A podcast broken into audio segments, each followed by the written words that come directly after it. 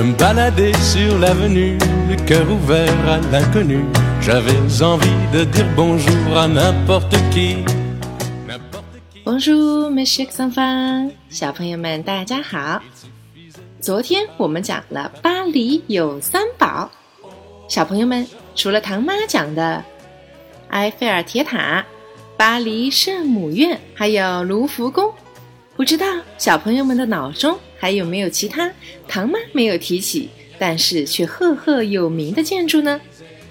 比如说，我们来举个例，凯旋门，你们想起来了吗？巴黎的名胜古迹实在是太多，动不动就能够看到历史上百年的古建筑。那么今天我们就要来回答昨天唐妈最后留下的那个小问题：世界排名第一的博物馆——卢浮宫。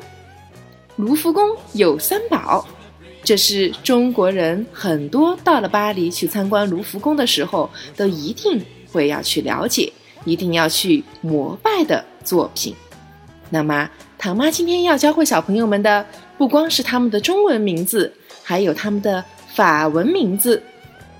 教给你们一个小任务：当我们到达法国的时候，当导游的叔叔阿姨们带你们走在卢浮宫的时候，听到这三个名字，一定要跳起来说：“这个我知道。”好啦，小朋友们，首先。不要忘记卢浮宫这个博物馆的名字是什么？卢浮宫博物馆，Le Musée de Louvre，Le Musée de Louvre。这里小朋友们要注意，其实，在法国人的嘴里，经常称卢浮宫博物馆会简称 Le Louvre，Le Louvre。也就是说，大家都知道卢浮宫。就是个博物馆，没有必要把 Le Musée 再提到嘴里了。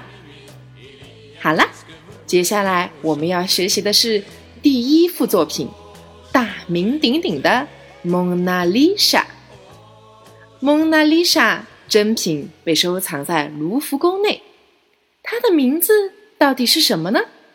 可绝对不是刚才唐妈说的蒙娜丽莎这么简单啦。蒙娜丽莎在法语中的名字是 La Joconde，La Joconde。怎么样？这个名字，小朋友们，你们有听说过吗？如果说蒙娜丽莎这幅作品被收藏在卢浮宫内，唐妈延伸一下，这句话应该是 La Joconde s'est rentrée dans le musée。du Louvre，这句话太难了，唐妈不要求小朋友们都能掌握。但是听到 Joconde 的时候，你们一定要记住，这就是那幅大名鼎鼎的蒙娜丽莎。看着画上的这个带着神秘微笑的女人，小朋友们，你们一定会看到整个卢浮宫最热闹的地方。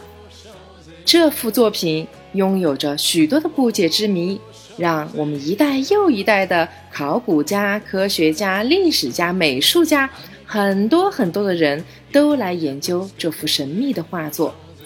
而且据说，在不同的角度下面、不同的光线下面欣赏这幅画，还有不同的感受。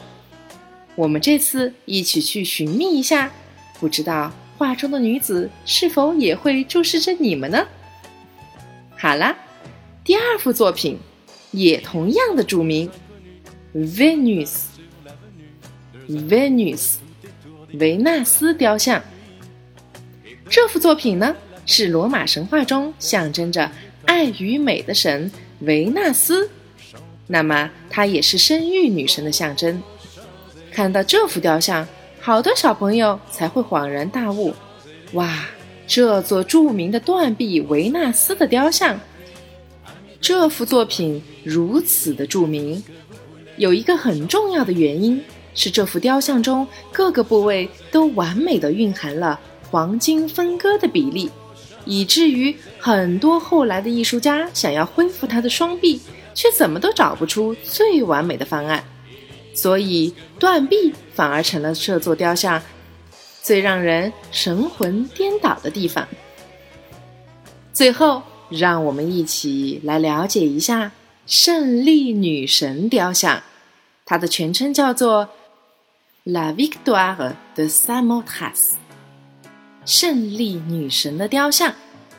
这也是可能三幅作品中间小朋友们最不熟悉的一幅作品啦，好像没有前两幅作品那么的出名。当然，这幅作品一定会拥有它自己的神奇魅力。现在我们看到的这幅胜利女神像已经头手都具有残缺了，但正是因为它头部的残缺美，反而突出了对于衣衫肌肉的美。以及高超的雕刻技巧，两只腾飞的翅膀让人能够感觉到强烈的动感。小朋友们，这三副有故事的宝贝，是不是能够让你们有更大的思考空间呢？这下，经过我们初步的学习，我希望小朋友们，当你们站在这三幅作品面前的时候，可以有完全不一样的感受。记住哟，La Joconde，Venus，最后，Victoire 和 Samothrace。今天学习的内容那么的广泛，你们都掌握了吗？我们下节课再见吧，Au revoir。